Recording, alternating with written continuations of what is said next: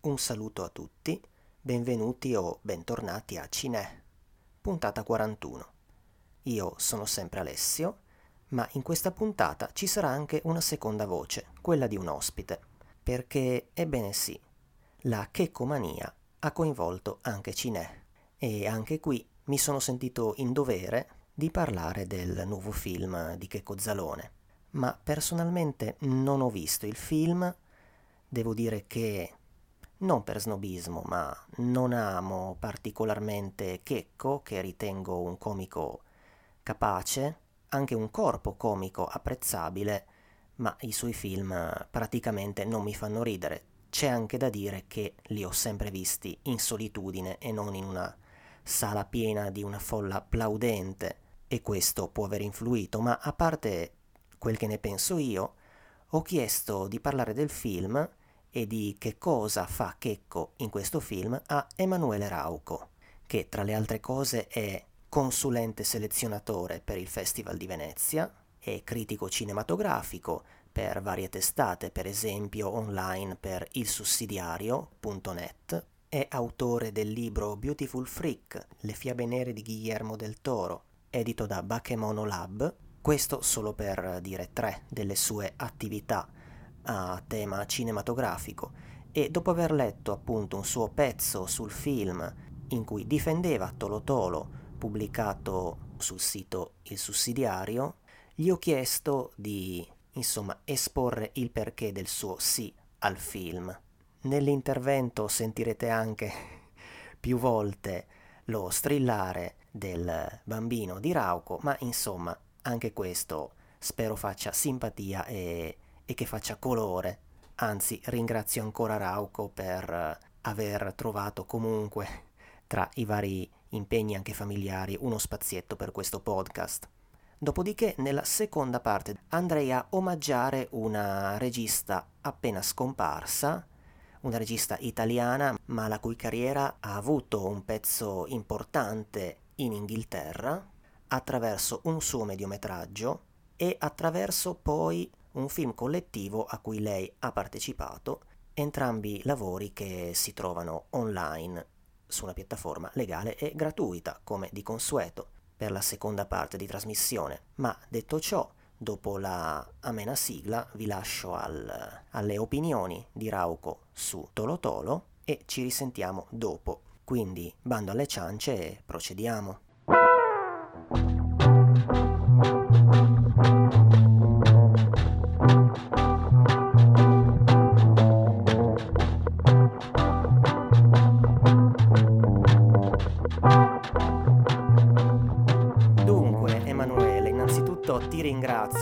Trovato uno spazio per Cine. Siamo anche noi qua. Piacere.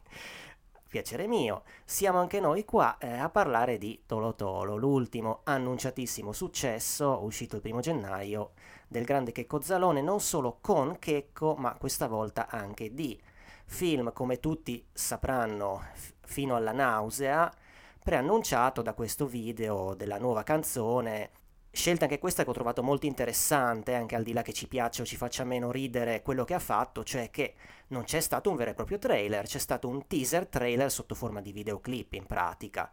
Sì, che è una cosa che fa mh, sem- adesso non so dirti se sempre, però insomma negli ultimi due o tre film, eh, quindi quando il suo successo è stato consolidato anche al cinema, ha optato per questo tipo di, di, scelta promozionale, che è un po' una scelta promozionale che fa pensare, non, non, non so se hai presente il, una delle primissime puntate di, di The Young Pope di Sorrentino, quando lui dice la sua strategia comunicativa è quella di non farsi vedere e elenca tutta una serie di personaggi e di celebrità che hanno, come dire, usato l'assenza per far parlare di sé. Ecco, è questo che fa che col Salone ossia almeno negli ultimi anni, quindi adesso non ricordo se dal primo film, ma sicuramente da quelli successivi, ha scelto di farsi desiderare e quindi non va in televisione a fare promozione prima del film o perlomeno lo fa in modo che del film non parla, non fa praticamente girare immagini e soprattutto non fa girare trailer.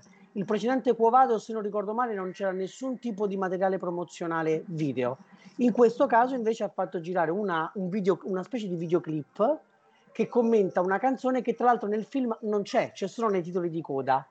Eh, ed è una strategia veramente azzeccata, come dire, creare l'attesa sul, in contumacia. E quindi il film funziona perché, ancora una volta, è l'attesa di Checco come, come figura, come eroe di un certo tipo di cinema comico popolare.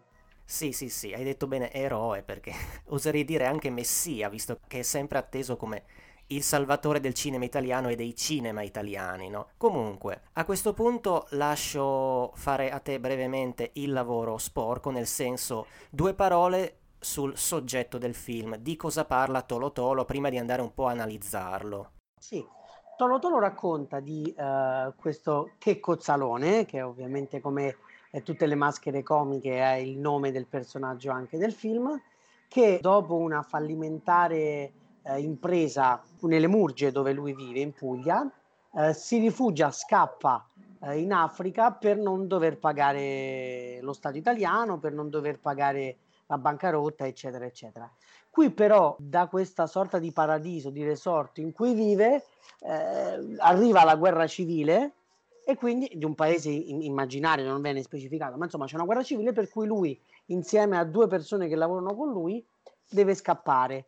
E l'unico modo per poter sopravvivere è quello di fare il percorso che fanno molti profughi, che fanno molti migranti, ovvero il viaggio della speranza che dall'Africa porta in Italia, con esattamente tutte le tappe che ci sono, che, come dire, che conosciamo in questi viaggi e quindi le difficoltà logistiche, eh, le, difficoltà di attraversare i primi deserti, poi la burocrazia, la corruzione, eccetera, eccetera, fino all'approdo in Italia e poi non dico altro, soprattutto dei, come dire, dei rapporti che si creano tra i vari personaggi. Ok, dunque, ehm, prima di contattarti, come sai, ho letto il pezzo che tu hai scritto sul film sul sito Il Sussidiario, dove tu sostieni che secondo te qua Zalone fa diversi passi avanti. Allora, comincerei così. In breve, finora, tu cosa pensavi, diciamo, del personaggio o comunque del personaggio nei suoi film, dei suoi film precedenti, di un po'. Allora, a me che Cozzalone come comico piace, fa, fa ridere, fa molto ridere, perché mi sembra un punto di congiunzione tra una comicità molto semplice, molto popolare, a volte anche bassa, come dire, triviale, e però anche un lavoro di comunicazione intorno a questa comicità bassa da persona molto intelligente. E quindi come dire far ridere la pancia e anche coinvolgere il cervello negli obiettivi che attraverso questa risata si vanno a toccare. I suoi film mediamente mi sono piaciuti, qualcuno di più, qualcuno di meno, però appunto trovavo che fosse, come dire, come alcuni esempi di cinema comico italiano, un cinema molto semplice, una comicità che riusciva a cogliere tanti strati del pubblico, quindi lo strato basso, ma anche vari ceti che hanno saputo analizzarlo. Penso al libro che ne ha scritto Gianni Canova in tempi non sospetti, o anche alle valutazioni comiche di critici come eh, Filippo Mazzarella, appunto anche questi in tempi non sospetti, però coinvolgendo tutti. Il segreto era quello di mettere il piede in due staffe, cioè raccontare un certo tipo di uomo italiano cattivo, volgare, cialtrone, senza far capire se lui sposasse quel modello oppure sotto sotto lo, eh, lo prendesse in giro. Tolo Tolo, secondo me, ovviamente, io lo immaginavo già da prima e con me altri. Tolo Tolo lo rende evidente più o meno a tutti. Qual è, come dire, do, do, dove si pone Luca Medici, cioè il, l'autore dietro la maschera comica. Sì, sì, no, hai fatto bene uh, infatti a ricordare i critici che per primi hanno difeso, barra notato Checco, perché ho notato anch'io appunto qualcuno che su Facebook in questi giorni ci tiene molto di fronte al discreto consenso critico di questo suo film, forse per Zalone superiore al solito, c'è almeno un critico, ma forse non solo che stai dicendo guardate che io l'avevo detto, io ero stato fra i primi, quindi hai fatto bene a notare questo. Poi appunto sì, mh, mm, diciamo che riguardo il eh, Zalone scisso no? tra la sua maschera e, e il suo pensiero, mettiamolo così brutalmente, diciamo che già in questo trailer in musica qualche spia c'era, però vabbè, qualcuno probabilmente si è, si è stupito lo stesso, ma... Però anche il trailer eh. è stato, diciamo, frainteso, cioè sì. il trailer, come dire, reiterando quello che era appunto il suo personaggio di italiano medio, chiamiamolo salviniano in un certo senso, ovvero che aveva un certo tipo di fastidio per la figura dell'immigrato, reiterandolo in maniera sempre qui appunto diciamo ambigua, ma di un'ambiguità fertile secondo me dal punto di vista creativo, aveva portato alcuni giornali anche importanti a stigmatizzare questa, operazione. Poi hanno visto il film e hanno capito evidentemente. No, no, certo. Mi riferivo per esempio, secondo me già il fatto stesso che lui lì mette in scena, diciamo, il terribile, uno dei terribili incubi dell'italiano medio relativo all'immigrato, cioè ci, il ci porta via le nostre donne, cioè, secondo me insomma poteva, però non tutti ci sono arrivati e vabbè. Comunque, ti chiedo questo appunto riguardo quelli che secondo te sono i passi avanti di Zalone in Tolo Tolo. Tu sostieni, e l'hai già un po' fatto capire, ma ti chiedo di approfondire un attimo, che faccia dei passi avanti, per esempio dal punto di vista, diciamo così, politico e dei temi, e addirittura provocando, evidentemente dall'alto dei suoi grossissimi incassi si può permettere di farlo, si è potuto permettere di farlo, visto il riscontro anche di questo, provocando il suo vasto pubblico. Sì, esatto. Pochi giorni prima dell'uscita del film, sulla scorta delle polemiche relative al trailer, a questa canzone Immigrato, addirittura Matteo Salvini aveva proposto Salone come senatore a vita. Eh. E quindi, come dire, immagino che tutto quel pubblico, come dire, vicino in un certo senso a quel tipo di idee, l'avesse preso come un endorsement definitivo. Cioè, vedi, allora questo è il uh, comico che noi amiamo, che prende in giro il buonismo, che prende in giro i radical chic, che prende in giro un certo modo uh, di essere umanitari della sinistra e via dicendo. Che, voglio dire, anche prima dei suoi film, no? uh, con il suo personaggio televisivo, poi a un certo punto era quello, quando prendeva in giro, che so, Giuliano San Giorgi uh, dei Negramaro o Giovanotti, prendeva in giro non solo il musicista, ma le caratteristiche, come dire, uh, culturali, politiche che da quel tipo di musicista potevano venire fuori. Ed erano appunto, anche lì, eh, la presa in giro di un certo tipo di radical sciccheria, chiamiamola così.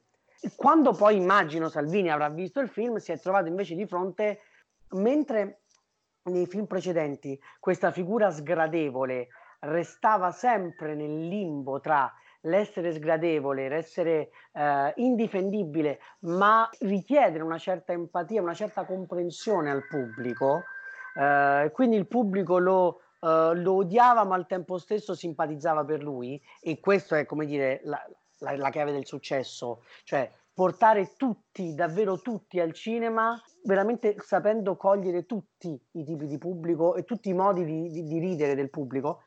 In questo caso invece fa una scelta politica consapevole. Il suo personaggio è sgradevole e lo mette esat- direttamente a confronto con tutte le sue idiosincrasie, ovvero il, lo Stato italiano che ci ruba i soldi e che ci ruba il lavoro e che ci ruba i sogni, citando esplicitamente il, il, il personaggio di Checco nel film, gli immigrati eh, che sono stranieri, che sono diversi, mettendo quel personaggio insopportabile, non cattivo, ma insopportabile sì, mettendolo direttamente a confronto con tutto ciò che odia, potremmo dire, o quantomeno che da cui è infastidito e soprattutto mettendolo dentro determinati contesti sociali, culturali, politici, quindi la guerra civile, quindi la necessità di fuggire, quindi la fame, quindi anche la morte in mare, per esempio, reinventandola con la sua creatività comica, come dire, porta il pubblico a confrontarsi, proprio per il fatto che per la prima volta, o se non per la prima volta,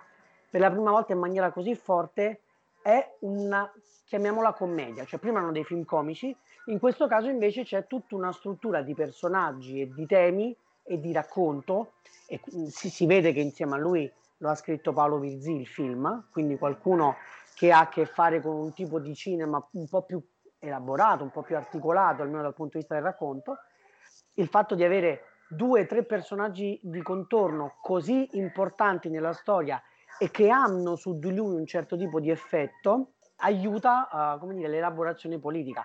Però allo stesso tempo l'intelligenza di Zalone non è quella di rifugiarsi nella separazione buoni e cattivi, cioè non è quella di indicare una giusta via politica. Lui mette di fronte al proprio pubblico, di fronte a tutta una serie di cose che di solito quel tipo di pubblico, perlomeno una parte di quel tipo di pubblico, sottovaluta o irride o disprezza e quindi sfida quella parte di pubblico che elettoralmente è la maggioranza in questo momento nel paese. Quindi in questo senso credo che si sia preso un bel rischio e diminuisce i momenti più comici, però amplia le modalità di racconto comico. Sentite sottofondo c'è un buco che strilla. Vi chiedo scusa. Non ama, non ama Checco? Ma no, perché vorrebbe più attenzioni da parte mia in questo momento, credo. Ehm, quindi, vuoi cantare? Vuoi cantare come Checco? E allora che succede? Succede che uh, lui chiede a quel pubblico di mettere, gli dà un certo tipo di disprezzo, cioè fa sentire che quel tipo di idee le disprezza, ma allo stesso tempo ribadisce un certo tipo di modo di essere cinico del suo personaggio. Non fa una. Io ho letto qualcuno che rimproverava al film il fatto che il personaggio non facesse un vero arco narrativo come in una commedia standard, ma è proprio quello, come dire, il senso della provocazione. Che Cozzalone qui mette di fronte, prima che eh, il suo personaggio, il proprio pubblico, di fronte a un certo tipo di situazione, vuole che il pubblico cambi atteggiamento. Nel finale, dopo tutta una serie di viaggi, dopo tutta una serie di peripezie, anche dopo tutta una serie di momenti eh, formativi per il personaggio, poi si capisce che il fascismo che è sotteso a quel personaggio e che in questo caso viene esplicitamente chiamato in causa, perché che Cozzalone ha, ha dei momenti in cui, come fosse un disturbo neurologico, sente la voce di Mussolini e impersona dei discorsi del Duce re, eh, riapplicandoli alla realtà che sta vivendo. E c'è un dottore che gli dice guarda il fascismo ce l'abbiamo tutti dentro eh, con, eh, con, il caldo e con lo stress viene fuori. E lui chiosa un po' come la candida. Ecco a un certo punto il fascismo non muore mai davvero ed è per questo che bisogna essere sempre allerta. E nel finale, che è una delle parti più controverse e più discusse del film, spero di non fare troppo spoiler, però lo, ne voglio parlare, chiamato a dover raccontare perché alcuni bambini nascano in Africa o perché invece nascano in Europa, nel mondo occidentale, lui inventa tutta una favola in cui c'è una cicogna che una cicogna strabica che sbaglia a buttare i bambini e li, por- li, li butta nel lato sbagliato del mondo, e però nel dire questo è evidentemente vestito come un colonialista degli anni 30. Quindi in questo senso il suo lavoro è esplicito, non si mescola in mezzo alla gente comune, ma anche una volta che ha fatto fare al suo personaggio un certo tipo di percorso, ne ribadisce il suo essere fascista. I fascisti non muoiono mai davvero, le idee fasciste sono sempre allerta come un virus ed è per questo che bisogna stare sempre più attenti. Sì, sì, sì, sei stato chiaro, ma vedi, penso che adesso dico una cosa che probabilmente sembrerà da snob radical chic, ma che qualche volta ho riscontrato anch'io. Anche il capitano Salvini, secondo me, fa parte di quel pubblico che eh, in questo caso ha scoperto, ma pensa un po' che al cinema la maggior parte delle volte ci sono dei filtri no? tra il regista e il suo film, tra l'attore e il personaggio. Probabilmente un po' di pubblico a sto giro ci ha sbattuto il muso. La sensazione è che il film piaccia un po' di meno proprio per questo motivo, perché sia meno direttamente comico e perché abbia come dire, la voglia di dire qualcosa della realtà, della cronaca, dell'attualità. Anche come dicevo prima in maniera un po', un po sempliciotta, ma proprio per farsi capire da tutti. E le reazioni anche di certa, di certa parte del mondo politico sono chiare. Come dire, le dichiarazioni di La Russa o di altri esponenti della destra sono chiare il film non li ha fatti ridere perché li ha messi di fronte a quello che loro sono. Sì, sì, sì. Riguardo quest'ultima parte del film che dicevi, mi pare si sia espresso in modo contrario anche il boss di cos'è? Forza Nuova, forse. Vabbè. Eh, Beh, sì, eh, no, se, se, non ricordo male, il, il, capo di Casa Pound. Ah, sì, sì, sì, sì. Eh, qualche volta le, li confondo, sì. Beh, sono, tra di loro si odiano, ma in realtà sono indistinguibili. Sì, proseguendo questo discorso appunto sulla consapevolezza di Checco in questo film, appunto di una certa consapevolezza cinematografica in più, hai già abbastanza detto, però stando anche a quello che scrivevi, questa si vede anche in questo film nei riferimenti cinematografici, riferimenti espri- espliciti, riferimenti possibili.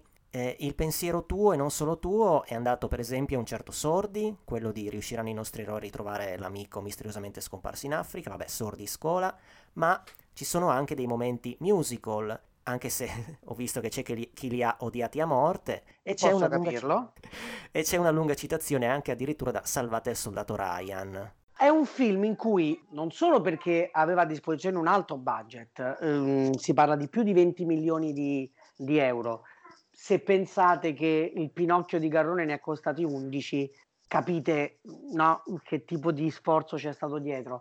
Ed era anche il suo primo da regista, in cui appunto non c'era qualcun altro che filmava la regia, ma la occupava lui. E quindi c'era sicuramente la voglia di mettersi in mostra, la voglia di farsi vedere al pubblico come non solo il comico, ma anche un regista di film comici e di commedie. E quindi c'è proprio un uso, eh, come dire, degli, ele- degli elementi cinematografici e delle invenzioni cinematografiche più ampio e più consapevole. Per esempio, le canzoni, che sono da sempre no, uno degli elementi del cinema di Checco Zalone, qui sono messe in scena come delle mini sequenze di musical o dei mini videoclip. C'è eh, appunto, e anche in questo caso, proprio che lasciano quasi interdetti per la sfrontatezza con cui qualcosa di tragico, penso c'è un momento in cui un'onda ribalta il, eh, la nave dove questi, questi migranti sono insieme, la ribalta e c'è un momento musical eh, un po' come fosse Esther Williams. E, e questo lascia perplessi perché si ride, si reinventa la favola, ma si sente dentro la tragedia.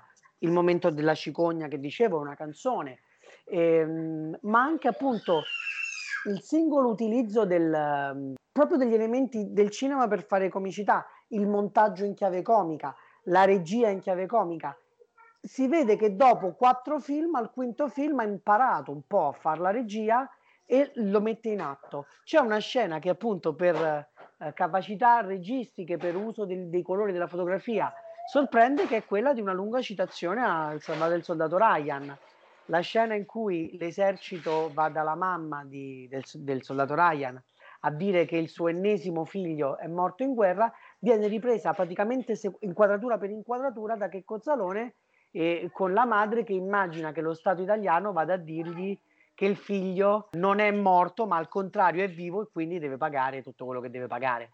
C'è una voglia non sempre riuscita, non sempre espressa, perché comunque è chiaro che eh, da quel punto di vista c'è da lavorare, però c'è una voglia di fare cinema, fare cinema comico e fare commedia. I riferimenti che dicevi prima, sì, riusciranno i nostri eroi di Ettore Scola, oppure finché c'è guerra c'è speranza di sordi, che sono delle commedie avventurose ambientate in Africa in, in contesti socioculturali abbastanza simili, e però anche il fatto di dimostrare che può fare cinema anche da solo.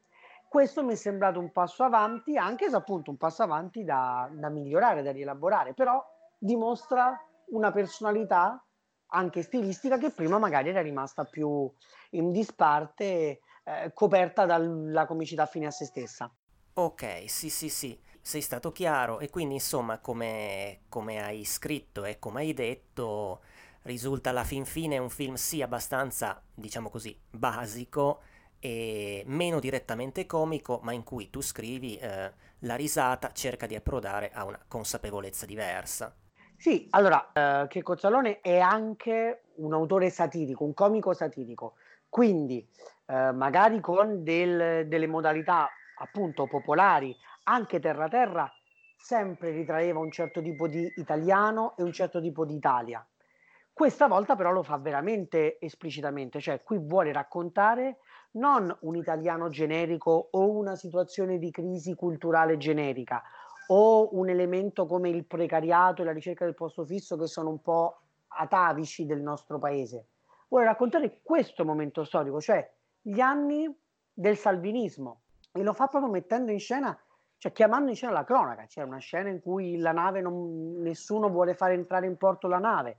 C'è una piccola caricatura del presidente del Consiglio Conte che fa da tormentone partendo da prefetto fino a diventare capo dell'Europa. Ci sono proprio tutti gli elementi che accendendo il telegiornale potremmo vedere e che lui rielabora attraverso il suo filtro di autore comico, attraverso, come dire, anche la sapienza di Paolo Virzì, questo gli va riconosciuto ovviamente a Virzì, che possa piacere o no il suo cinema, è chiaramente però fa un lavoro più elaborato, più articolato sulla scrittura rispetto a Checco Salone e anche di conseguenza su tutto il correlato visivo che è fatto sì per essere capito, apprezzato, colto da tutti, però chiede al pubblico di ridere e mentre ride di far muovere qualcosa nel suo, nel suo vivere il mondo. Certo, non è un trattato sociopolitico, certo non si può chiedere a che Cozzalone di ehm, cambiare la mentalità del nostro paese, se però su 10 spettatori, chiamiamoli salviniani per semplificare, almeno un paio non hanno rifiutato il film, ma si sono posti degli interrogativi, ecco, forse il, questo grande successo non è stato fine a se stesso, diciamo. Sì, insomma, un film che eh, non si sente tenuto esattamente a confermare il pensiero del proprio, pub- del proprio pubblico, insomma. Poi sì, eh, hai, hai, giustamente rilevato l'apporto in scrittura di Virzì. Non mi ricordo una cosa, nei film precedenti er- la scrittura era cura di Checco e di Gennaro Nunziante, giusto? Ti ricordi se c'erano altri apporti? Allora, eh, di grande peso no, sostanzialmente eh. loro due, cioè che lavoravano su eh, regia e sceneggiatura in, insieme, perché avevano, hanno cominciato insieme nei teatri e tele, nelle televisioni locali e quindi poi hanno continuato fino, appunto, fino a Quovado. Ok. Va bene Emanuele, ti ringrazio molto, sei stato esaustivo, eh, abbiamo analizzato anche questo grande successo popolare, quindi speriamo nessuno ci possa tacciare di essere insomma intellettuali distaccati dal popolo. Assolutamente. Ecco. Anzi, qualcuno adesso ci potrebbe accusare di essere degli intellettuali che pur di ricucire il rapporto col popolo apprezzano i film bassi. Però chi eh, va- se ne frega. E eh, vabbè, allora sì, insomma, se no non va mai, non va mai bene nulla. Eh. Ma non va mai bene nulla, infatti. Quindi chi se ne frega. Ok, a questo punto ti ringrazio e spero di risentirti prossimamente qui a Cinè. Lo spero anch'io, grazie mille a te per avermi invitato e un saluto a tutti gli ascoltatori. Immigrato, ma non t'avevano rimpatriato.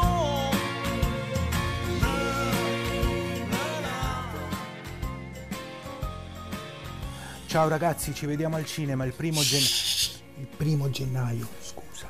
Non vengo.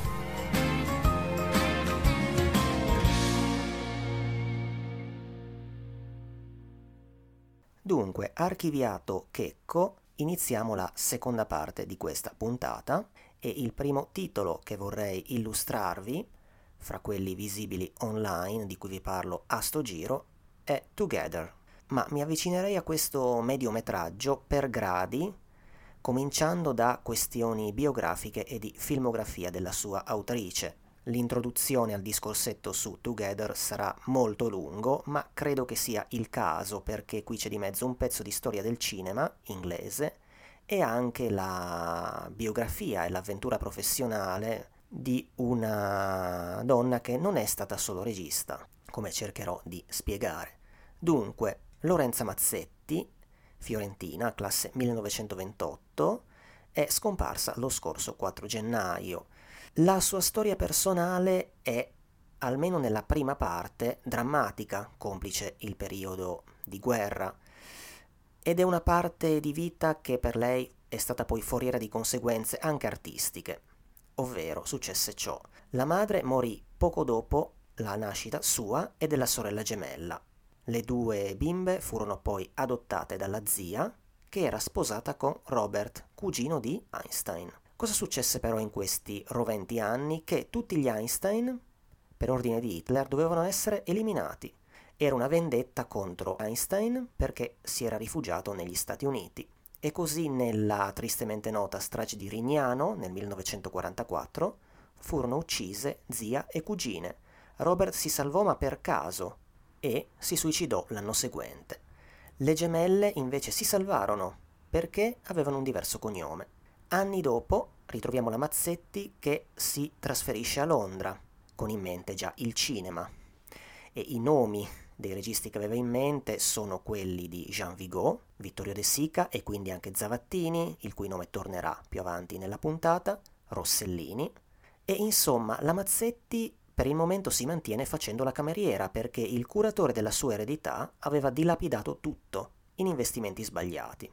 Dopodiché arriva per lei il momento di firmare un po' rocambolescamente i suoi primi cortometraggi, K o K, che fate un po' voi, e Together.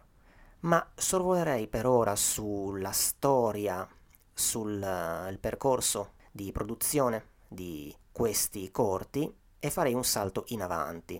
La Mazzetti torna poi in Italia, dove la sua filmografia prosegue, anche se per poco, perché anche nell'articolo che le ha dedicato pochi giorni fa il manifesto online si rileva come se da un lato il suo nome è rimasto abbastanza a margine della storia del cinema, e questo è successo forse anche perché è stata messa da un lato in quanto donna, essere regista donna allora era una cosa rara, infatti la Silvestri nell'articolo cita giustamente Agnes Varda, che aveva esordito nel 1955, va anche detto che la filmografia della Mazzetti è scarnissima, limitata a pochi anni, legata soprattutto alla fortuna di Together, gli altri suoi lavori sono a volte non reperibili, e insomma tutto questo ha fatto sì che la Mazzetti fosse relativamente dimenticata, solo negli ultimi anni è stata maggiormente considerata, Culmine di questa attenzione è stato probabilmente il documentario a lei dedicato Perché sono un genio, punto esclamativo, diretto da Steve Della Casa e Francesco Frisari,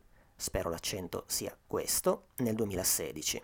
Ma appunto, scavalcando Together, nella sua filmografia troviamo un film assolutamente direi sconosciuto, come I cattivi vanno in paradiso del 1959. Cosa curiosa è che risulta anche essersi chiamato al contrario, i cattivi vanno all'inferno.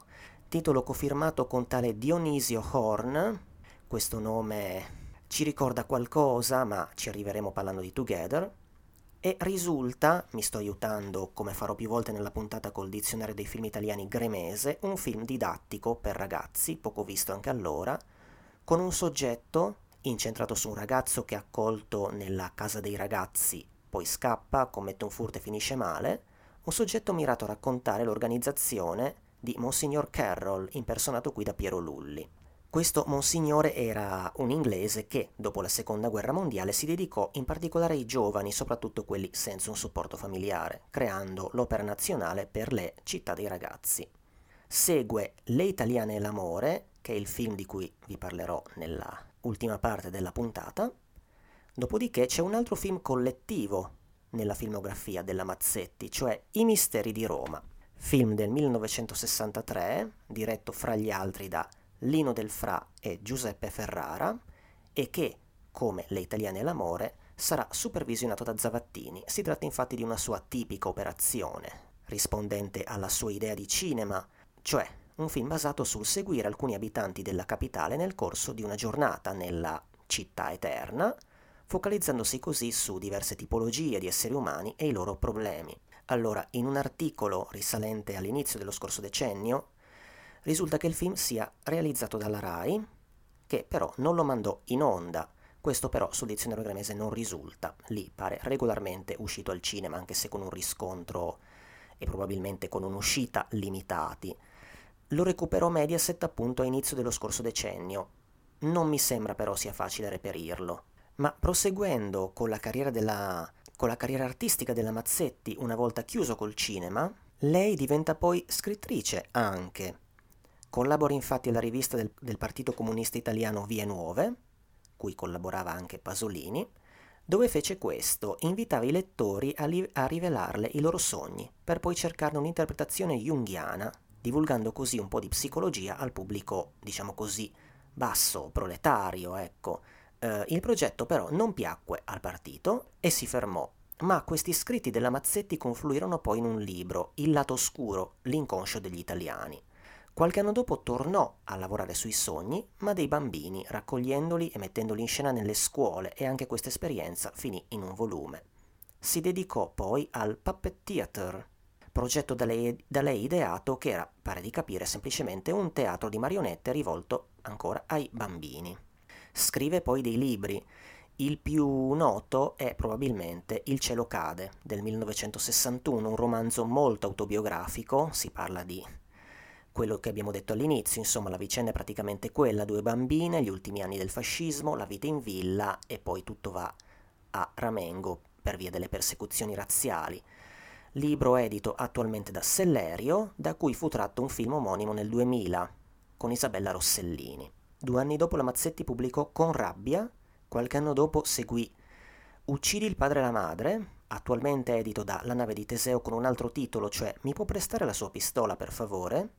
Ma non finisce qui, perché nel 2014 esce per Sellerio Diario londinese, in cui la Mazzetti ritorna proprio sul suo periodo in Inghilterra durante la preparazione di Together. Quindi rievoca tante cose, la conoscenza con uh, Tony Richardson, eccetera, eccetera. Anche nella sua attività di pittrice, che se ho ben capito comunque si è concentrata nell'ultimo periodo della sua vita, vediamo che c'è un progetto intitolato A proposito del free cinema, dove appunto lei dipinse dei ritratti di figure importanti del cinema inglese durante quegli anni lì, i 50s e i 60s.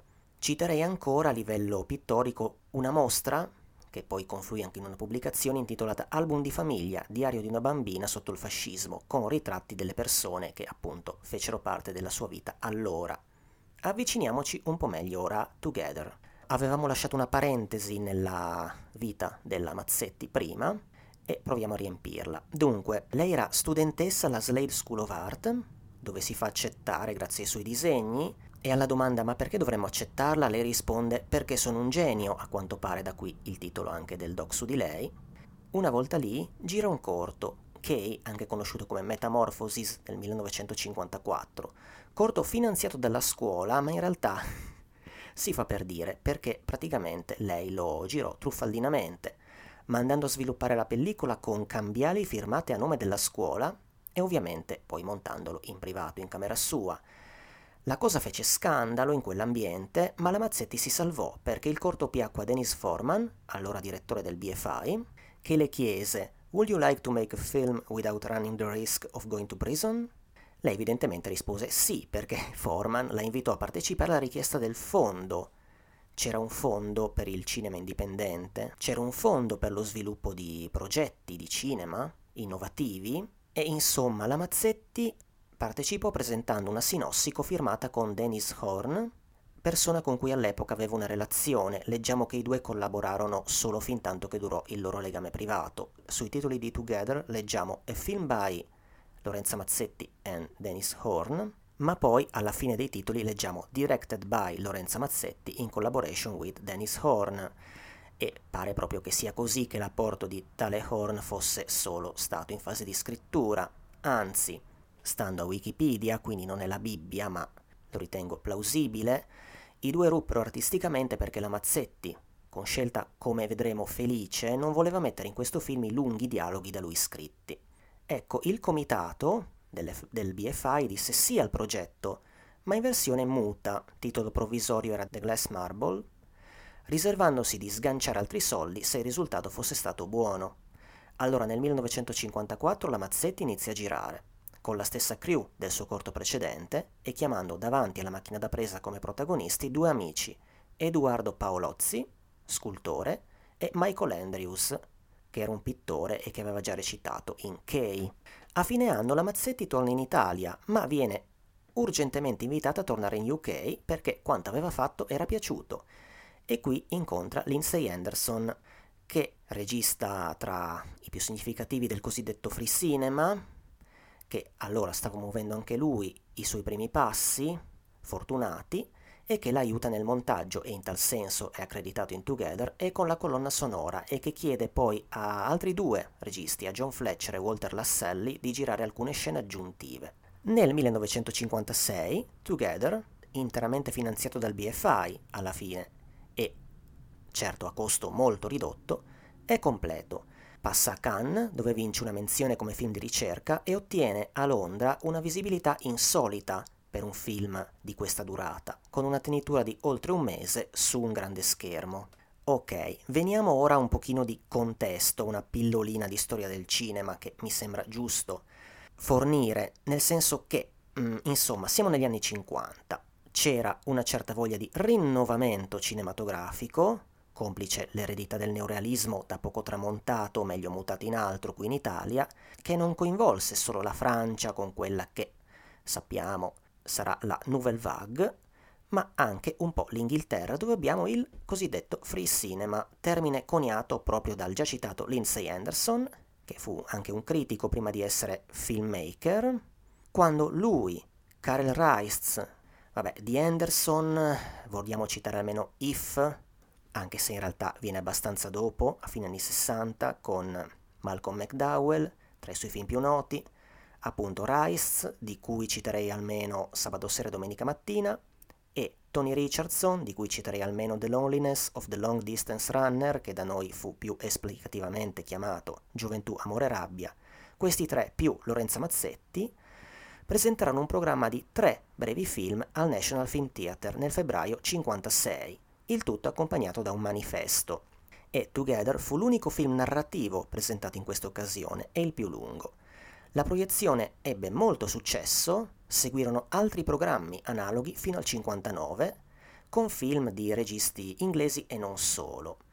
Free cinema perché free? Ma per più motivi. Prima di tutto perché era cinema fatto al di fuori dell'industria cinematografica, era un cinema che era, doveva riflettere che doveva essere espressione personale del regista delle sue idee, era un cinema prodotto in condizioni non ottimali, con un budget molto ridotto, crew non pagate, girato con un equipaggiamento leggero, camera a mano 16 mm, con un'attitudine sperimentale, un cinema che era qualcosa di diverso nel panorama del cinema inglese dell'epoca. E insomma, questi film per la maggior parte finanziati dal BFI, o meglio dall'appena nato Experimental Film Fund del BFI, oppure qualche volta del tutto indipendentemente, avevano per protagonisti personaggi della working class, basta con la middle class al cinema, aveva già dato, mostrati nei loro luoghi con uh, empatia. E vabbè, è questo a grandi linee quello che era il free cinema. Adesso finalmente avviciniamoci a Together, analizzandolo un po'. Si tratta di un mediometraggio girato in 16 mm, ovviamente in bianco e nero, dalla durata ufficiale di 52 minuti, anche se nella versione che si può vedere online siamo circa sui 48, ha carattere parzialmente documentaristico. I protagonisti sono due amici lavoratori portuali, sordomuti, che vivono nell'East End di Londra zona a cui il film in un certo senso vuole anche rendere un omaggio, portandola sullo schermo. Uno dei due è un po' più sorridente, questo interpretato da Andrews, l'altro più massiccio anche più introverso e musone, diremmo, e questo interpretato da Paolozzi. Peraltro raramente vediamo questi due comunicare fra loro davvero col linguaggio dei sordomuti, quasi che non ne avessero bisogno per capirsi o che alla Mazzetti non interessasse esibire più che tanto quel linguaggio, anzi, c'è quando li vediamo insieme per la prima volta, poi spesso basta un, un toccarsi minimamente fra di loro, insomma. Vivono assieme e questo li aiuta a, ad andare avanti nella loro vita quotidiana in un contesto che non è certo il massimo, dominato dalle gru, vivono in una stanza presa in affitto da da una famiglia con la quale condividono freddamente dei pasti. In questi momenti a tavola c'è un'atmosfera di serietà segnata da qualcosa di trattenuto a livello di comunicazione fra, fra i personaggi. Insomma, conducono una vita tranquilla e rutinaria fra il lavoro, fra questi loro pochi luoghi eh, fra cui quello di lavoro e il pub. La Mazzetti sottolinea questo attraverso la struttura del film, mostrandoci un giorno e poi un altro ancora molto simile al precedente. Ma sono pur sempre delle persone, tra virgolette, diverse, strane, voglio dire percepite come tali. E infatti i primi a percepire, a percepirli così e a farglielo ben notare, rompendo loro le balle, sono i monelli del posto, che non fanno altro che seguirli e far loro sberleffi. Ma comunque loro due, insomma, tengono botta e fra le loro pre- peregrinazioni a un certo punto c'è anche l'andare a una fiera e qui eh, lo sguardo della Mazzetti si rivela curioso nel girare fra insomma, le varie attrazioni, a un certo punto si ferma e il personaggio interpretato da Andrews con lei su una ipnotica fanciulla in uno stand che danza. Per lui ci sarà anche una imprevista avventura amorosa con una adescatrice che lo approccia nel pub, eh, come fosse sottinteso che per una persona come lui il conoscere l'amore possa avvenire solo così, fortuitamente, per la benevolenza interessata, anche se questo aspetto non è sottolineato in realtà, di qualcuna. E non è affatto male il momento in cui questi due amanti entrano nell'appartamento amoreggiando, muovendosi per la stanza, toccandosi e spostandosi fra l'essere più in luce e più nascosti. Sembra anche un passaggio un po' audace per i tempi, per i tempi ben inteso.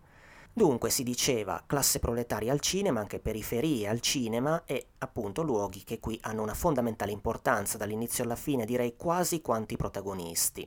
Non a caso una recensione d'epoca del, Mon- del Monthly Film Bulletin del BFI definisce Together a Poetic Study of Dockland and the East End.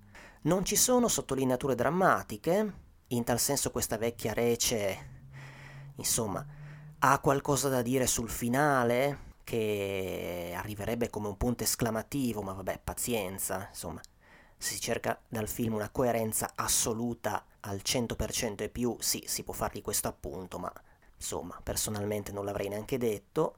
Eh, un film che, seguendo la, lez- la lezione neorealista e zavattiniana, anzi cerca, cerca il significativo nella quotidianità, nell'ordinario e pur raccontando di due sordomuti, non c'è nessunissimo pietismo nello sguardo su di loro, è come se il film cercasse una modalità leggero sorriso nel suo farsi, per quanto possibile.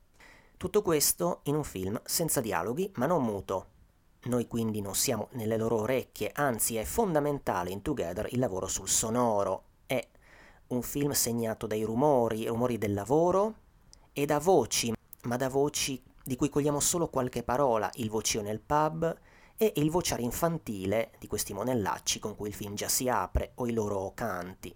Ecco appunto il film è punteggiato dalla presenza di questi monelli di ambo i sessi e lo sguardo del regista su questi giovani esseri, complice la musica, sembra piuttosto benevolo, a volte li fa girare in tondo quasi davanti alla macchina da presa, invitandoli a turno a fare sberleffi, che si intendono rivolti ai due, e insomma sembrano, ma in realtà sembrano la loro modalità di vita. Però, eh, insomma, attenzione ai bambini, perché nel finale drammatico la superficialità di queste anime eh, non si rivela esattamente innocua.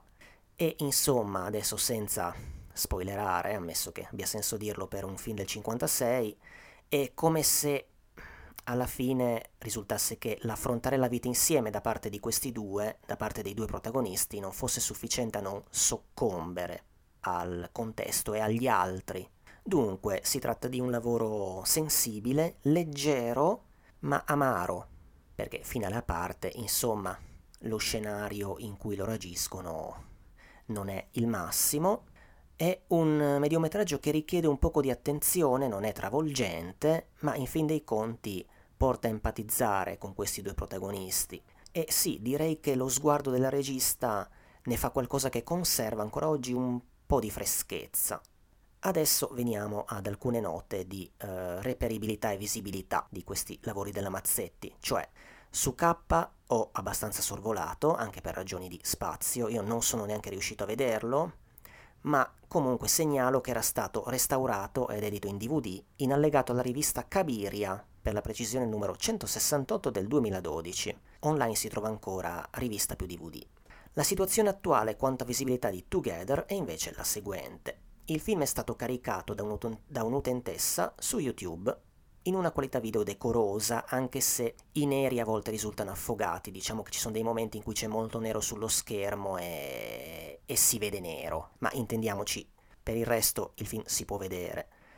L'ha reso disponibile online anche lo stesso BFI, nella parte del suo sito dedicata ai loro materiali video, ma non è possibile visionarlo extra UK. e insomma per questo motivo mi sono permesso di segnalarlo su YouTube. Se però volete non solo essere ligi a questioni di copyright, ma anche approfondire, partendo da qui, un pezzo di cinema inglese, segnalo che BFI ha pubblicato il box set Free Cinema, in tre DVD che raccolgono corti e mediometraggi, sottotitolati, che vanno dal 1952 al 1962, con rappresentati registi come i già citati Lindsay Anderson, Karen Rice, eh, Tony Richardson, Alain Tannet, c'è anche Together, e c'è anche un corto diretto da un'altra regista donna, Elizabeth Russell, il tutto accompagnato da abbondanti extra, un documentario, Small is Beautiful, sul free cinema, con ancora la Mazzetti tra gli intervistati, un booklet e ulteriori cortometraggi ispirati da questo cinema.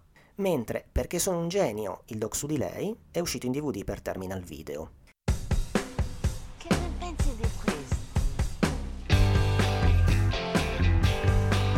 Lorenza, I'd always heard about Lorenza from Lindsay Anderson, who was a great friend of hers.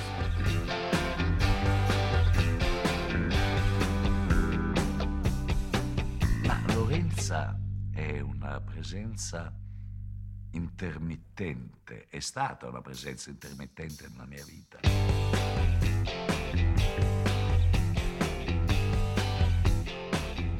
Artists, filmmakers, musicians, whatever. I think, um, you know, that Lorenzo's place was a haven.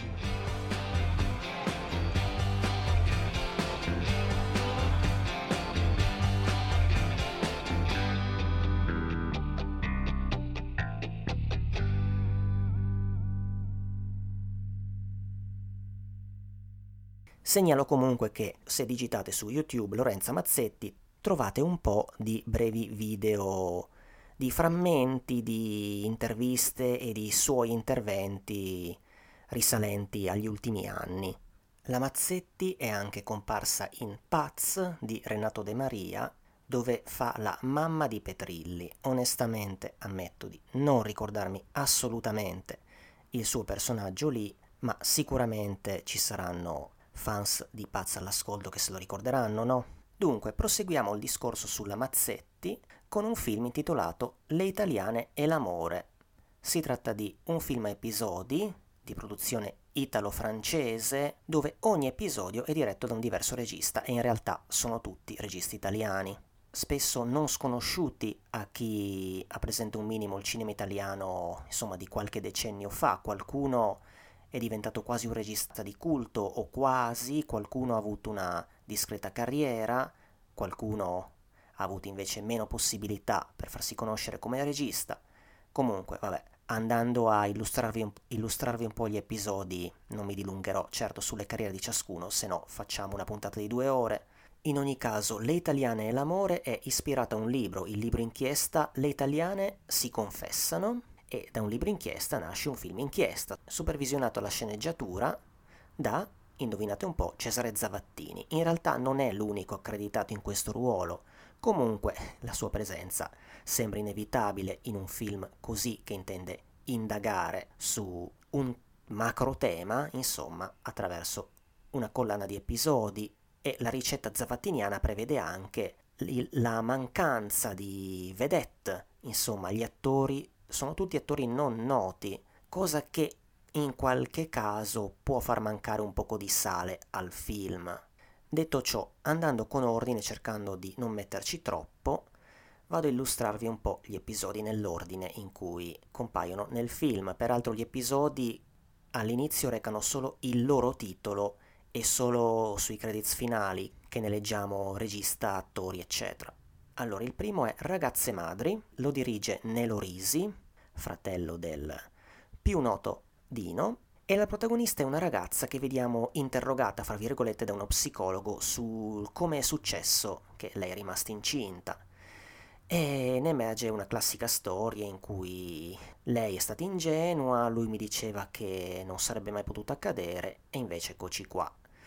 Una volta uscita da lì, la vediamo aggirarsi per un istituto, insomma, dove con tutti questi bimbi lasciati lì dai genitori e sentiamo le sue riflessioni conseguenti, cioè la decisione di portare a termine la gravidanza e lasciare poi lì il figlio. Ecco, le voci over delle protagoniste ad aprire o chiudere gli episodi sono praticamente una costante, a parte gli episodi con donne interpellate direttamente, che insomma parlano alla macchina da presa.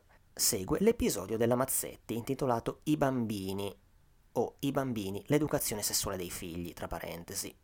Scritto e diretto da lei, e che sì, mi viene da considerarlo uno degli episodi migliori del film. Siamo in un parco dove all'inizio vediamo un bambino che sorprende una coppia in intimità e lo va subito a dire al gruppo di bambini e bambine con cui gioca. Ho visto due che facevano l'amore. Al che una bambina dice, eh, anch'io voglio un bacio allora. Dopodiché si gioca al dottore, o meglio, si accenna a farlo. paziente si spogli, ma mi devo spogliare tutta. Subentra poi un bambino, il medico lo faccio io, no, lo faccio io. Insomma, eh, siamo spinti a guardare col sorriso questi bambini che imitano gli adulti o rielaborano cose adulte a modo loro. E insomma, c'è tenerezza in questo episodio. E un accenno di gioco si succede all'altro in velocità e con una certa incostanza. Ad un certo punto c'è un bambino più piccolo che viene coinvolto e che si mette a piangere, la madre va a riprenderlo e la di lui sorella chiede, perché l'argomento stava diventando quello fra loro, ma è vero che i bambini nascono, pancia, nascono nella pancia della mamma, una cosa del genere? Non l'avesse mai detto. Ceffone d'ordinanza e severo monito a non dire queste sconcezze mai più. E poi la voiceover della donna chiosa. So che non dovrei usare la violenza, però queste sono cose peccaminose e quindi vanno stroncate. Quindi un episodio dalla parte dei bambini, dove questo personaggio adulto viene a irrompere brutalmente nel, nella loro dimensione, irrompendo nei giochi col peso della sua ipocrisia e del questo non si dice, non è da bambini. Meglio fargli crescere nel, nell'ignoranza di qualunque cosa riguardi il sesso.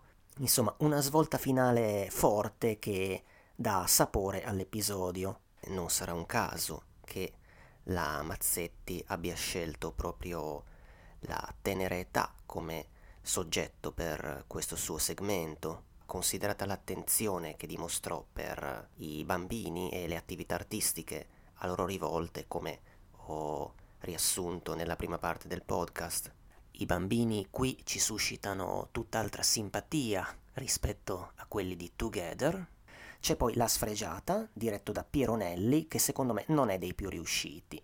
In questo episodio vediamo, fra le vie affollate di quello che di un paese del sud, un litigio fra un ragazzo e la sua ragazza, o meglio, lei gli si sta rivoltando contro e insomma non ne può più delle sue attenzioni, dice che non intende sposarlo, lui invece, lui però non le dà tregua, continuando a seguirla, a minacciarla, non le, non le dà tregua anche vocalmente perché la riempie di un flusso di parole, finché insomma lei fa per allontanarsi e dalla sua mano spunta una lama col quale finisce, insomma finisce con lo sfregiarla in volto.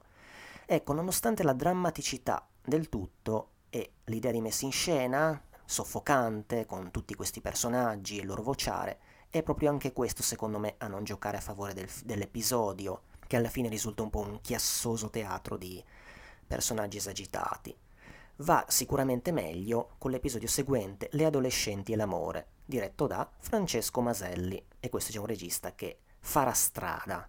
Qui protagonista sfortunata è una ragazza, poco più che adolescente, il cui amore con un ragazzo viene soffocato dai genitori di lei, che la allontanano dal luogo in cui stava conducendo gli studi dopo aver visto che nel suo diario non parlava che di lui.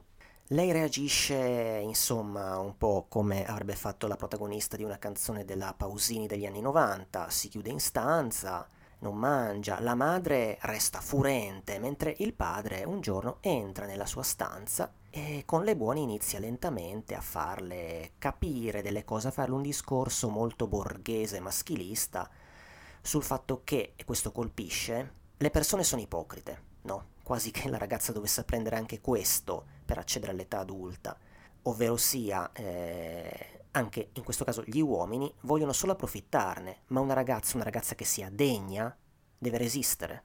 Ecco, in questo episodio, come più volte nel film, si tratta di storia di repressione di punizione, in questo caso condita da una lezione di vita, incentrata anche sul valore imposto dall'uomo della verginità come qualcosa da difendere. E questo ci porta all'episodio seguente, che è La prima notte, tra parentesi, viaggio di nozze, diretto da Giulio Questi. regista anche lui dalla carriera piuttosto ridotta, concentrata negli anni 60, regista direi quasi di culto per via per esempio di, del western che giro poi con Thomas Millian, Se sei vivo spara. Sicuramente a livello di stile questi darà prove più esplosive dopo appunto. Comunque, in questo episodio vediamo un viaggio di nozze in nave che per l'uomo viene rovinato dalla terribile scoperta che la donna si era già data a qualcun altro prima di lui. E lui non se ne fa una ragione, vuole sapere con chi, ma non solo, a un certo punto vuole sapere anche cosa è successo, come. La sua curiosità diventa morbosa e eh, favorisce l'atto sessuale. Tutto questo mentre lei soffre e poi soccombe, insomma a un certo punto osa dire la verità, cioè che Secondo questa mentalità diffusa, l'uomo può fare, può divertirsi come vuole, la donna se sgarra una volta è segnata, perché lui dice, eh, io ti sto portando al paese mio, mi ero fatto tutto un film in testa sulla nostra vita insieme, presentarti, devo presentarti adesso a mia madre. E insomma, vabbè, l'episodio poi si chiude con un paio di immagini che con una certa finezza suggeriscono il futuro di questi due insieme e di questa donna che dovrà andare appresso questo marito in una posizione di svantaggio. L'episodio che segue è La tarantolata o La vedova bianca, parentesi, La tarantolata. Il fatto è che i titoli riportati in apertura degli episodi non corrispondono spesso a quelli che ho qui davanti a me sul dizionario gremese dei film italiani. Comunque, questo episodio è diretto da Gianfranco Mingozzi ed è uno di quelli più documentaristici. Si apre con la voce over di questa donna che dice di questa tarantola che, come si credeva insomma allora in certe zone d'Italia, eh, questa tarantola maledetta mi ha, mi ha colto quando ero da sola e mi ha pizzicata. E sentiamo queste parole mentre la macchina da presa si muove velocemente fra i vicoli di questo paesino. E visivamente non è male questo inizio. Dopodiché ci rinchiudiamo in uno stanzone, in una modestissimissima abitazione in cui vediamo svolgersi questo, chiamiamolo rito, con una donna che balla come in trance, intorno a lei dei musicisti che suonano anche loro non stop e a guardare c'è un ristretto pubblico, quello che lo spazio permette. E l'episodio va avanti così. Il tempo percepito devo dire che è più di quello della durata effettiva. Comunque, l'episodio che segue si intitola ufficialmente L'infedeltà coniugale, tra parentesi gli adulteri, ed è scritto e diretto da Marco Ferreri, con la collaborazione del sodale Raffaele Ascona. È il primo passo registico di Ferreri al di fuori della Spagna, dove aveva, dove aveva diretto i suoi tre lungometraggi precedenti. E insomma, se si ha un po' presente quello che girerà Ferreri anche soltanto negli anni successivi, con film come La donna scimmia o La peregina, Marcia nuziale, eccetera, insomma, già qui tematicamente si può vedere la sua, la sua mano, perché Ferreri ci porta all'interno di una famiglia che sta in piedi ipocritamente L'episodio è uno di quelli che più si avvicina a una commedia italiana, anche se appunto corretta Ferreri. C'è questo eh, interno familiare con marito e moglie, lei peraltro non sta neanche molto bene, sono circondati di figli, lui se ne va al lavoro e al lavoro trova modo di intrattenersi con l'amante. Ma Ferreri non rende le cose manichee anche la donna ha un amante, ma per lei è più difficile vederlo perché appunto è tenuta a stare lì in casa a badare alla prole. Trova modo di far fare una capata in casa all'amante, ma senza riuscire a fare niente di che, insomma, perché non è quello il modo, non è quello l'ambiente giusto. Peraltro, se vedendo la faccia di questo attore vi ricorderà Federico Fellini è perché si tratta di Riccardo Fellini, il fratello del regista. Quindi un episodio che comunque parla di disparità di genere, nel senso i costumi sessuali che sono più agevoli per l'uomo sono più eh, difficoltosi per la donna. Fare la stessa cosa per la donna è, è molto più difficile. Peraltro c'è un passaggio in cui sul tavolo di questa casa si vede il volume sulla sessualità femminile di Kinsey, che il personaggio interpretato da Fellini a un certo punto mh, mm, prende in mano curiosamente e, e la donna si arrabbia dicendole ma lascia stare, voi uomini pensate solo a quello. Segue La separazione legale, firmato da Florestano Vancini, che ci mostra un uomo e una donna che sono giunti a fare quel passo, insomma, sono in tribunale a colloquio con, con il giudice, li vediamo poi dialogare mestamente fra loro all'insegna del eh, ma dobbiamo davvero chiuderla qua così, all'insegna di qualche riflessione su quello che è successo, sul fatto che forse con qualche attenzione in più poteva non andare a finire così, subiscono delle pressioni da parte di alcune persone, del, nel senso di eh, bisogna pensare ai bambini, ma sì, dai, buttiamo all'aria queste carte, però loro ormai si sono decisi. L'episodio è molto serio, girato in modo sobrio e vabbè, segue un episodio curioso e un po' sorprendente intitolato Un matrimonio o Un matrimonio e tra parentesi Il matrimonio assurdo, scritto e diretto da Carlo Musso, in cui vediamo una donna che racconta come dopo il matrimonio il suo uomo si sia allontanato da lei e misteriosamente la sera esce. Infatti la vediamo pedinarlo c'è un'atmosfera diversa dagli altri episodi del film, più tesa, come suggerisce anche la musica. E peraltro questo pedinamento a un certo punto mi sono accorto che avviene a Torino, nella Torino da cui sto registrando questo podcast.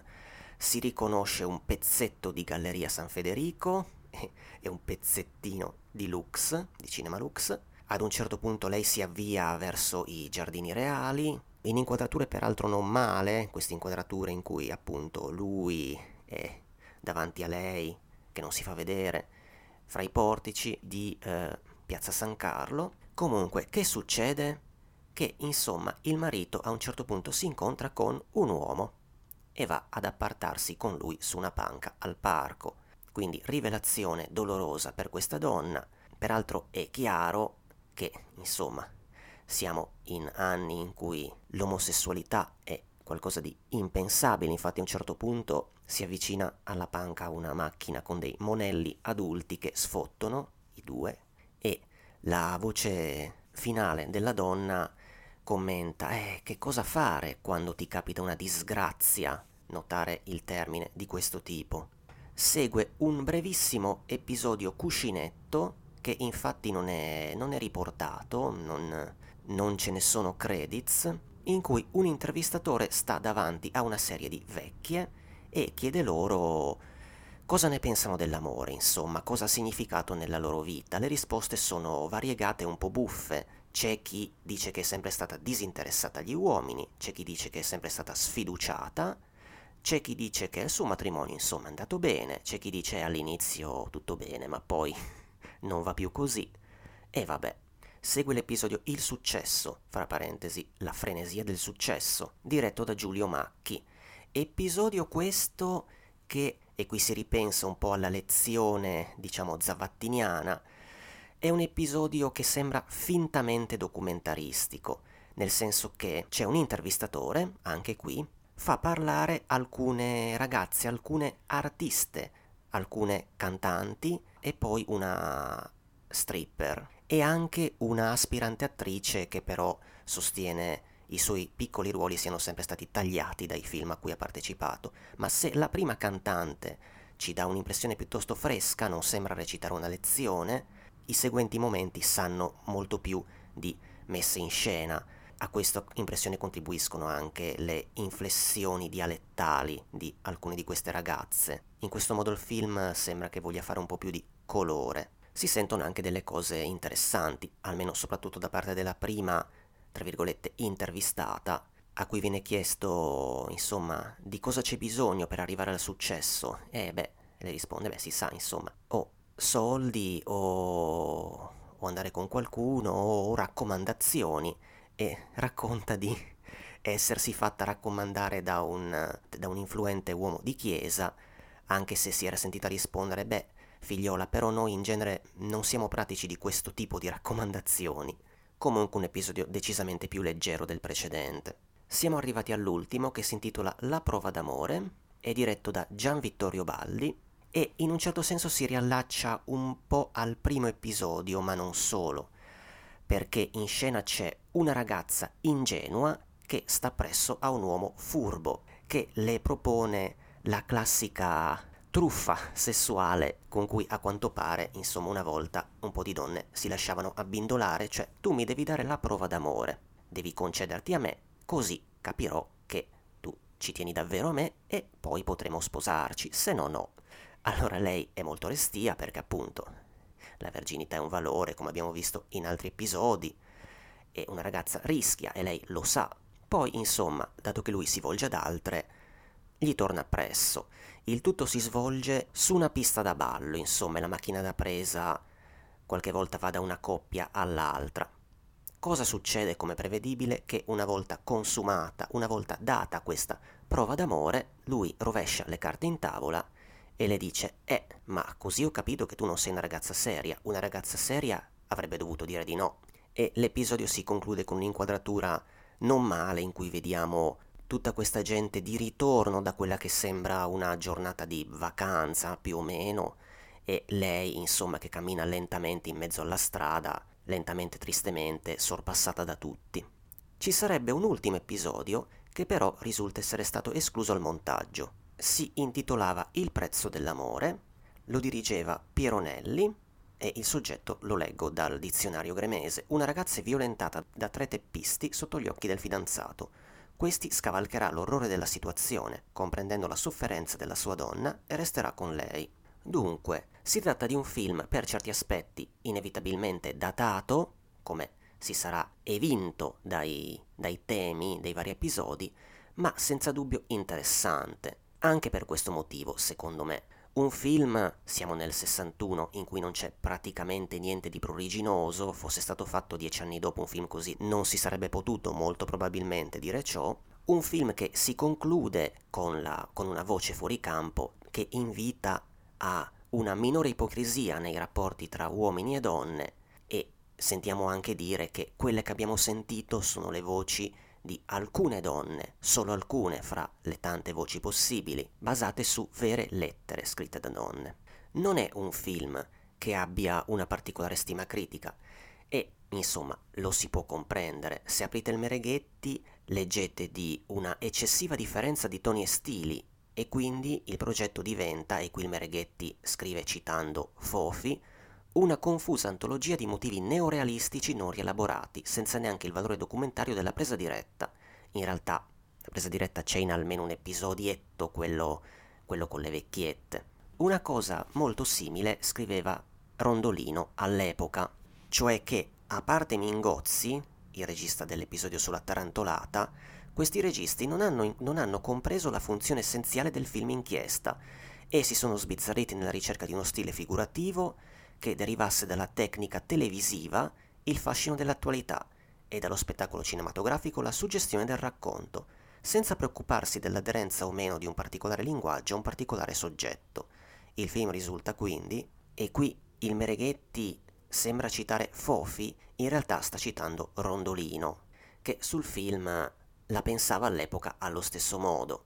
Ora, sì, si può anche essere d'accordo, probabilmente il nome di Zavattini e il credito di cui giustamente godeva hanno portato a una delusione. Il film, secondo me, va preso per quello che è, per uno spaccato di costumi sessuali e di questioni femminili, in buona parte, per fortuna direi, sorpassate, e comunque dal punto di vista della messa in scena qualcosa da mordere in generale c'è, spesso c'è misura e c'è qualche idea. Il film è stato caricato dal canale Film Clips su YouTube.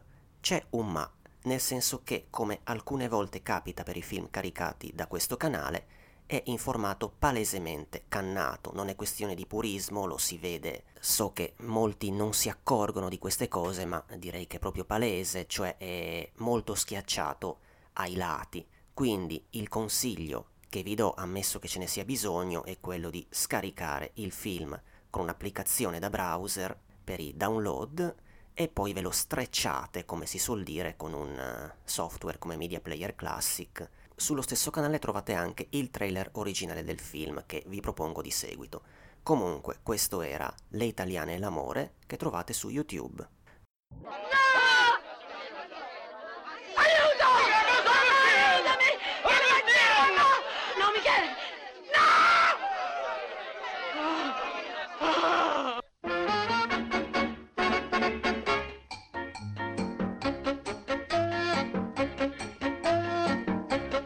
Attraverso una grande inchiesta condotta da Cesare Zavattini e realizzata da Maleno Malenotti, 11 registi della nuova generazione hanno percorso l'Italia intervistando centinaia di donne di tutte le età e condizioni, raccogliendo le loro confessioni d'amore che sono state in parte ricostruite cinematograficamente. Le italiane e l'amore, tratto dal libro Le italiane si confessano di Gabriella Parca, affronta per la prima volta argomenti di sconvolgente interesse. Ma guarda che mi tocca sentire da una bambina della tua età. Ma chi ti ha insegnato ste cose? I bambini li porta la cicogna. Hai capito bene? È inutile, non mi vuoi bene. Se ti chiede la prova, è perché voglio che tu sia la mia donna. Tu e nessun altro. La prova devi darmela tu, rispettandomi. Tu devi aver fiducia. Hai capito, amore? Io ti voglio tanto bene. Tanto. Oh, ma... Dico, ma te rendi conto che t'ho sposata? T'ho sposata e tu l'innocenza manco se ne a casa. Me ne sono accorto, sai. Qua un uomo se la spassa. Ma appena la donna fa uno sbaglio, ha passato l'ultimo guaio.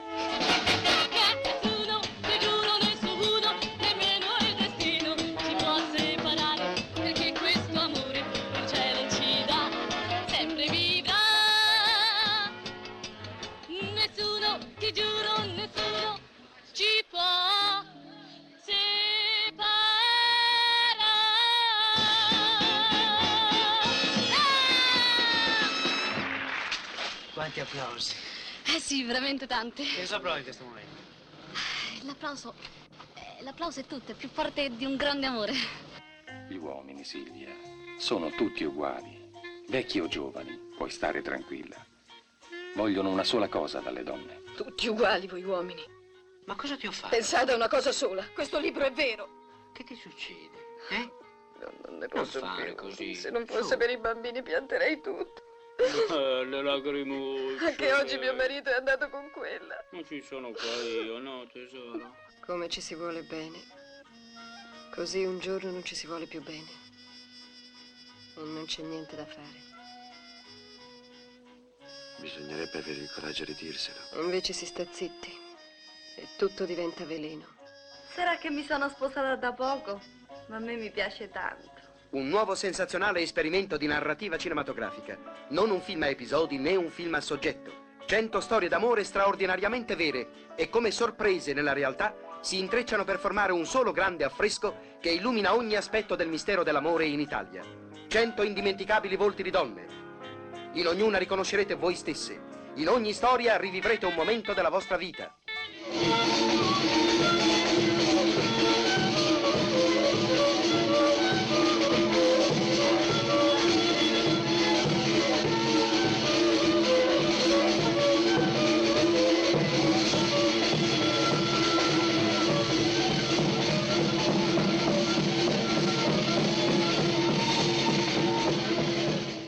Dunque, le consuete informazioni finali. Cinè lo trovate dal giovedì sulla nostra pagina di Anchor. L'indirizzo preciso è anchor.fm slash cinè-podcast. Ma ci trovate un po' dappertutto. Siamo su molte piattaforme come Spotify, iTunes, Google Podcasts, eccetera. Se andate sulla nostra pagina di Anchor le trovate elencate tutte. Vi invitiamo a seguirci sui social, perlomeno su Facebook, per aggiornamenti sulle puntate e qualche contenuto in più. Comunque siamo anche su Instagram, se volete siamo anche su Twitter e più o meno anche su Telegram. Se vi piace questo podcast vi invito caldamente a consigliarlo e a condividerne le puntate sui social. Detto ciò, un saluto alla prossima da Alessio e tutti in Africa con Checco. Il brano che state ascoltando è A Good Base for Gambling